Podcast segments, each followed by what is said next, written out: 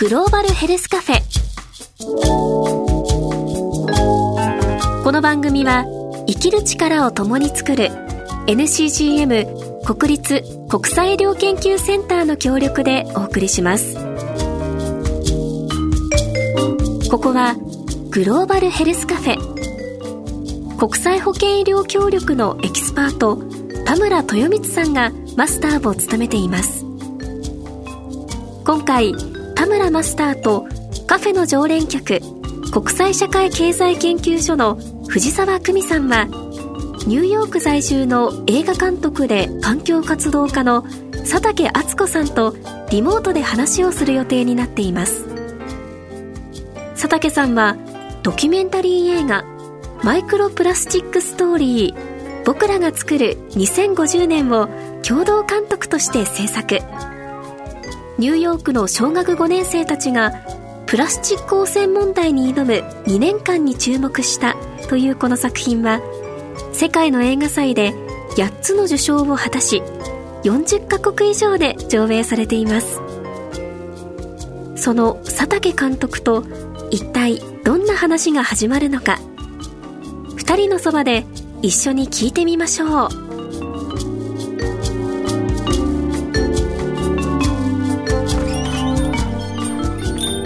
Bonjour, madame. いらっしゃいませ、藤沢さん。もういつも本当にここに来ると楽しいんだけれども、大体でもこのカフェに来ると NCGM の方にお会いするんですが、はいえー、今日はなんか映画監督に会えるって言われて私はすごいワクワクしてきたんですけどグローバルヘルスに関する仕事をしていると、うん、保険の問題に関わってるんですけど、うん保険だけだと解決できない問題ってすごいたくさんあるなって思ってるんです。で SDGs や、まあ、国際貢献？国際交流、まあ、そんなお話ができるようなカフェにしたいなと思っています。で今回は映画監督、はい、すごい楽しみ。早く会いたいです。佐竹監督につながっているんです、はい、お。監督こんにちはあ、こんにちは。よろしくお願いします。佐竹敦子です。なんかあの、映画監督なんですけど、うん、環境活動家であり、うん、映画監督。なるほど。一応。ますます興味深い。マイクロプラスチックストーリー、僕らが作る2050年ってやつね。はい、そうです。マスター見ました？拝見いたしました。私もねこの映画拝見して素晴らしいなと思ったのは子供たちがその環境問題を自分事として捉えて自分たちの行動を変えるだけでなくて、うんはい、周りの人そして世の中のルールも変えられるんだ私たちはって言ってまさに民主主義を動かしてやってるっていうのはすごい感動したんですよね。そうですよね、うん、なんか受け身の子どもたちじゃなくて世の中を変えていくっていうことが実感できる取り組みだなって思って。本当そうですよ、ね、こういうのアメリカは当たり前なんですか？この映画って舞台はアメリカじゃないですか、うん、当たり前ではないですよ、うん、だけども映画の舞台になったあの学校がある、まあ、映画の途中にも子どもたちが自分たちの住んでる地域について話すところがあると思うんですけど、うん、あの子たちは決してその恵まれた環境にあるわけじゃなく黙っててもチャレンジだらけの人生なわけですよ、ただでさえね。で、やっぱりそういう子たちが自分たちの足で集めたデータで問題解決について話し合い、そして声を上げてね、社会の仕組みを変えていく、そういうスキルがこれから本当に大事だと信じてて、そういう成功体験をしてほしいっていうところがすごくあって、そこはあの見た方々に感じてもらえるような作り方をしました。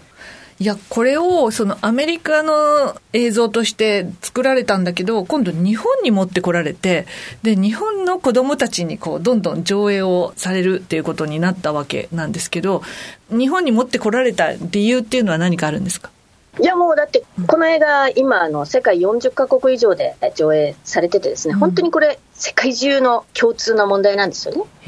で、その中でも、日本は特に頑張らなきゃいけないわけですわ。で、やっぱり日本の子どもたちにももっと主導権を持ってね、この問題だけじゃなくね、社会を引っ張っていってもらいたい、社会の仕組みを変えていってもらいたいなっていう思いがすごいあって、まあ、2020年の8月に初めて字幕版を日本で公開したんですけど、でその後に吹き替え版、字幕をやっぱり読むに、あの小学生だと読み切れないし、スピードが速いしね、吹き替え版絶対欲しいと思ってたんですよ。で、その時に、やっぱりあの、ブルックリンのあの子たちのね、エネルギーを再現するのに、日本のドキュメンタリーの吹き替え版とかって、なんかみんな同じようなじゃじゃないですか。はい、で、あの、プロの声優さんとかが5役とか6役やるわけですよ、声色で。うん、こういうんじゃ、あの子たちのエネルギーは絶対再現できないなと思ったし、うん、このことをたくさんの人に知ってもらいたいと本当に思っている子たちがね、うん、セリフを読んだら、絶対それが見た人に伝わると信じてですね、でしかもまあその参加してくれる子どもたち自身がそのアンバサダーになってこの活動を広めてもらったり考えていってもらえることにしたいなっていうことでね全国 からですねオーディションして活動を一緒にしていける子にセリフを読んでもらいましたいやこれすごくて声優募集ってやったら578人応募があって、しかもこの応募もただ声優をやりませんかじゃなくて、この環境の問題に取り組みたい人たち大募集ってやったんですよね。そうです、そうです。いや、最初はだからもう100人来ればいいやと思ったんですよ。そしたら、これ578っていうのは正式なあれで、本当もう600人以上来たんです。なるほど。で、実際に声優になった子たちっていうのは、吹き替えをやると同時に、プラスチック削減アンバサダーに認定されるんですよね。あの、応募した子全員ね。あ、応募した子全員か。それから月に1回交流会をやってて、あの、オンラインですけど。うん頑張ってる子たくさんいるんですよ。どんなこと頑張ってる？例えばね、うん、横浜市の市長さんに直談判しに行ったり、市議会議員の方に手紙を書いて、会いに行ったりね、結構ね、市議会議員の方とか、ちゃんと返事をくれたり、わざわざその子のうちに会いに来てくれた議員さんとかいたんですよ。それで、その、使い捨てプラスチックを減らすことをちゃんと議会で話し合ってほしい。そういうのをこう提言したりですね。はい。すごい。こういうその、まさに映画を日本語版に吹き替えながら、環境活動を巻き込みながらやっていくって、このスキーム、どうやって思いついたんですか、えー、作ること自体がキャンペーンみたいにはしたいとは思ってました、ずっと。うん、うん、あと、まあ、その子供たちだけじゃなくて、あの、えー、ニューヨークの市長さんの役を亀岡市の市長さんにやっていただいたりですね、校長先生の役を本物の校長先生にやっていただいたりとかってして、で、その方たちもまたその映画のその、なんていうかな、作り手になっていくっていう巻き込み作戦っていうか、うん、まあ、そういう感じで、はい。マスター、このやり方、すごい参考になりますよね。参考になりますよね。うん、本当あの、特に僕感動したのは、意思決定者、政策決定者にアプローチする、それも子供たちが、うん、この経験というのは、まさに子供たちの将来に生かしていくんだろうなってやっぱり思いますよね。ねだって世の中自分たちで変えられるんだって、うん、子供の時にそれ経験したらものすごい財産ですよね。ですよね。成功体験そのものですよね。ね実際に、あの、佐竹さん、映画の上映を日本各地でまた広げていってらっしゃいますけど、こういう活動してみて感じたこととか発見とかありますか、日本の中で。ありますね。発見はね、日本の子供たちむちゃくちゃ頑張ってるなっていうとこですね。あの、こんなに行動力を持ってやっている小学生、中学生、高校生がいるっていうのがもうすごい大発見で、本当嬉しくて、あとですね、もう一つの発見は、こういうプロジェクト型のその学習社会を変えていくようなその課題に取り組む学習をやりたいと思っている先生方が非常に多いということですね。でなかなかその日本の場合って先生が忙しいじゃないですか、担任の先生とかも何でもやらなきゃいけないから。でそこの部分にまだまだ課題がやっぱり潜んでて、やりたいと思ってもちょっとリソースがないっていうかね、学校の先生方が。なので、まあ、そこの辺はもっと突っ込んでいきたいなと思ってるところです。でも本当にあの、もう熱心にすでにやられている先生もいるし、公立のの学校ででもですよ、熱心な校長先生とかもですね、非常にあの素晴らしいプログラムをやってらっしゃるところもあります。それもすごい発見でしたね。うん、うん、あの、大人がもうちょっと成長しないといけないっていうか、やっぱりその大人がね、子供たちをきちんと一人の市民として意見をきちんと聞くっていう訓練ができてない大人が多いのでね、やっぱりその大人がやっぱりきちんと話を聞くとか、あのそういう部分でもうちょっと子どもたちの背中をそっと押してあげられるようになれば、もうぐんといくと思いますよ。この映画の中でやっぱり子供たちがただこうしてほしい、ああしてほしいじゃなくて、ちゃんとデータを自分たちで調べて、グラフとかにして、ほら、こんなに問題になってますよって、大人にが話を聞きやすくしているじゃないですか。ですよね。うん。日本もそういうのをちゃんと当たり前にやれて、大人がそれをもとに子供をちゃんとリスペクトして話を聞くっていうのが、この映画をきっかけに起きたらいいですね。本当ですね。うん、その数字っていうのは子供が集めようが、うん、誰が集めようが、説得力ありますよね。そのデータの部分っていうのはすごい大事で、うん、これ私、変革のレシピと言ってるんですけど、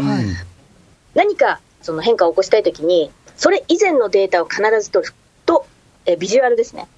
映画の中では、プラスチックゼロ注釈の日とかやったんですけど、そういうことをやったときに、どのぐらい変化があったのか、どのぐらい減ったのかっていうのを、きちんとデータを取って、ちゃんとビジュアルを提示すると、うん、そうすると、例えば1校でこのぐらい減ったから、ニューヨーク市全体1800校だとこのぐらい減るはずだっていう推定値が出るじゃないですか、うん、でその推定値がミソなんですよ、うん、でそうすると、意思決定者ってさっき田村さんおっしゃったんですけど、その意思決定者が決定しやすいんです、その推定値があるから。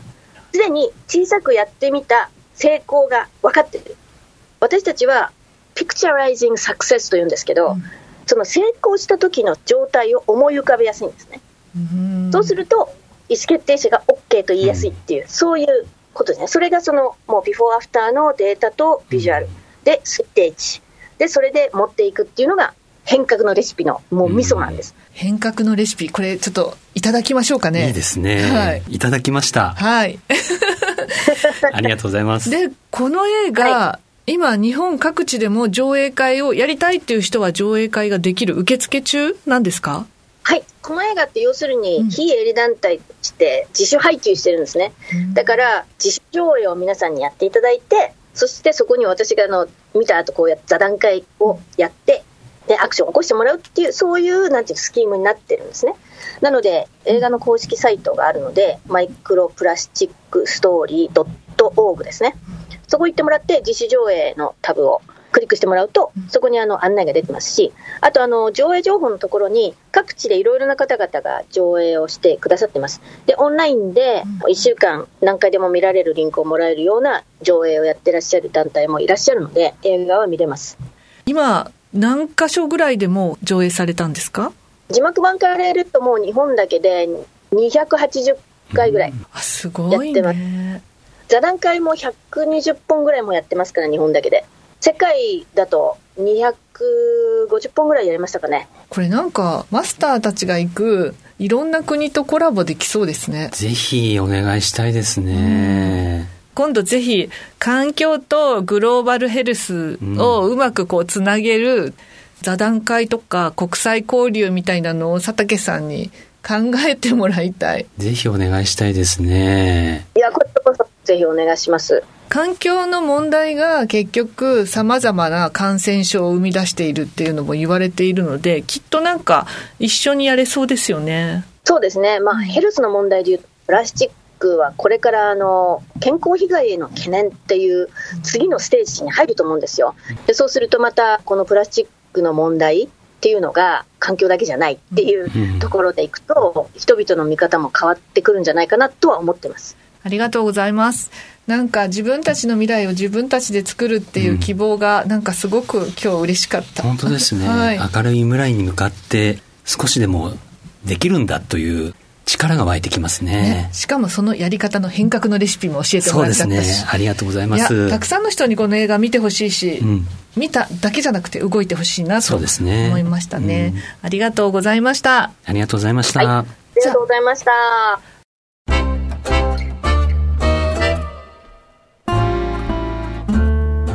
さあマスター、はい、今回もリスナーさんのメッセージご紹介したいと思います。はい。まずは千葉県50代の女性の由美さん。田村マスター出張お疲れ様です。ありがとうございます。フランス語。全くわからないけどなんだかとっても良い響きで素敵でした。ありがとうございます。ありがとうございます。フランス語やっぱいいですよセクシー。そして兵庫県60代男性のしろちゃんさん、はい、2つのコンゴ初めて知りました、うん、ザイールがコンゴ民主共和国になっていたんですね。そうですね。そしてコロナ感染者数の謎なるほどと思うとともに医療現場の様子にはびっくりすることばかりでした、うん、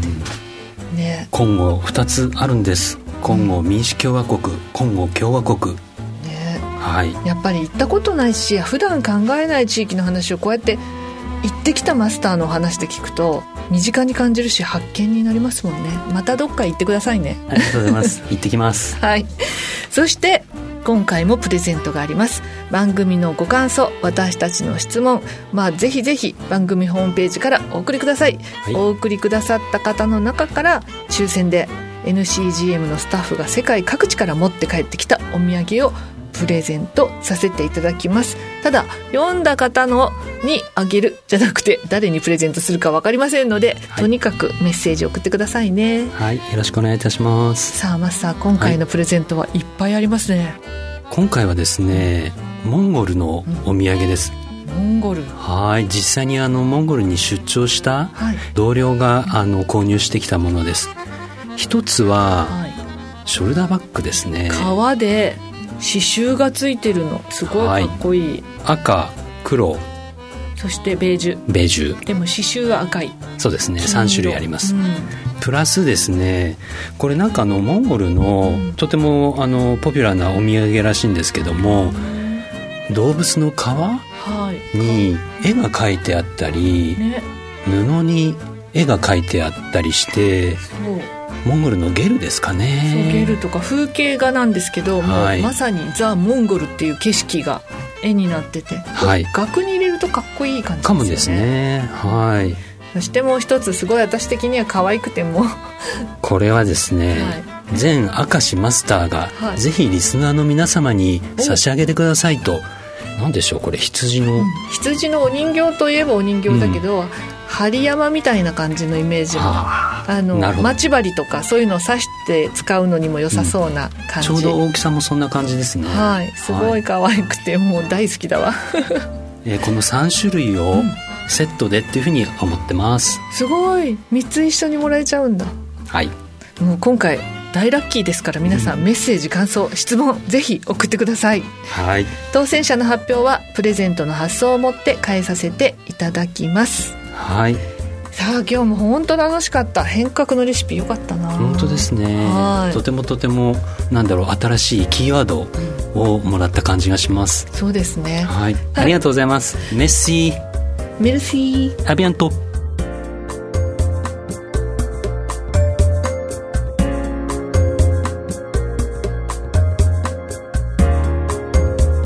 グローバルヘルスカフェ。この番組はポッドキャストでもお楽しみいただけます。ラジオ日経のホームページからグローバルヘルスカフェのサイトにぜひアクセスしてください。グローバルヘルスカフェ。この番組は生きる力を共に作る NCGM 国立国際医療研究センターの協力でお送りしました。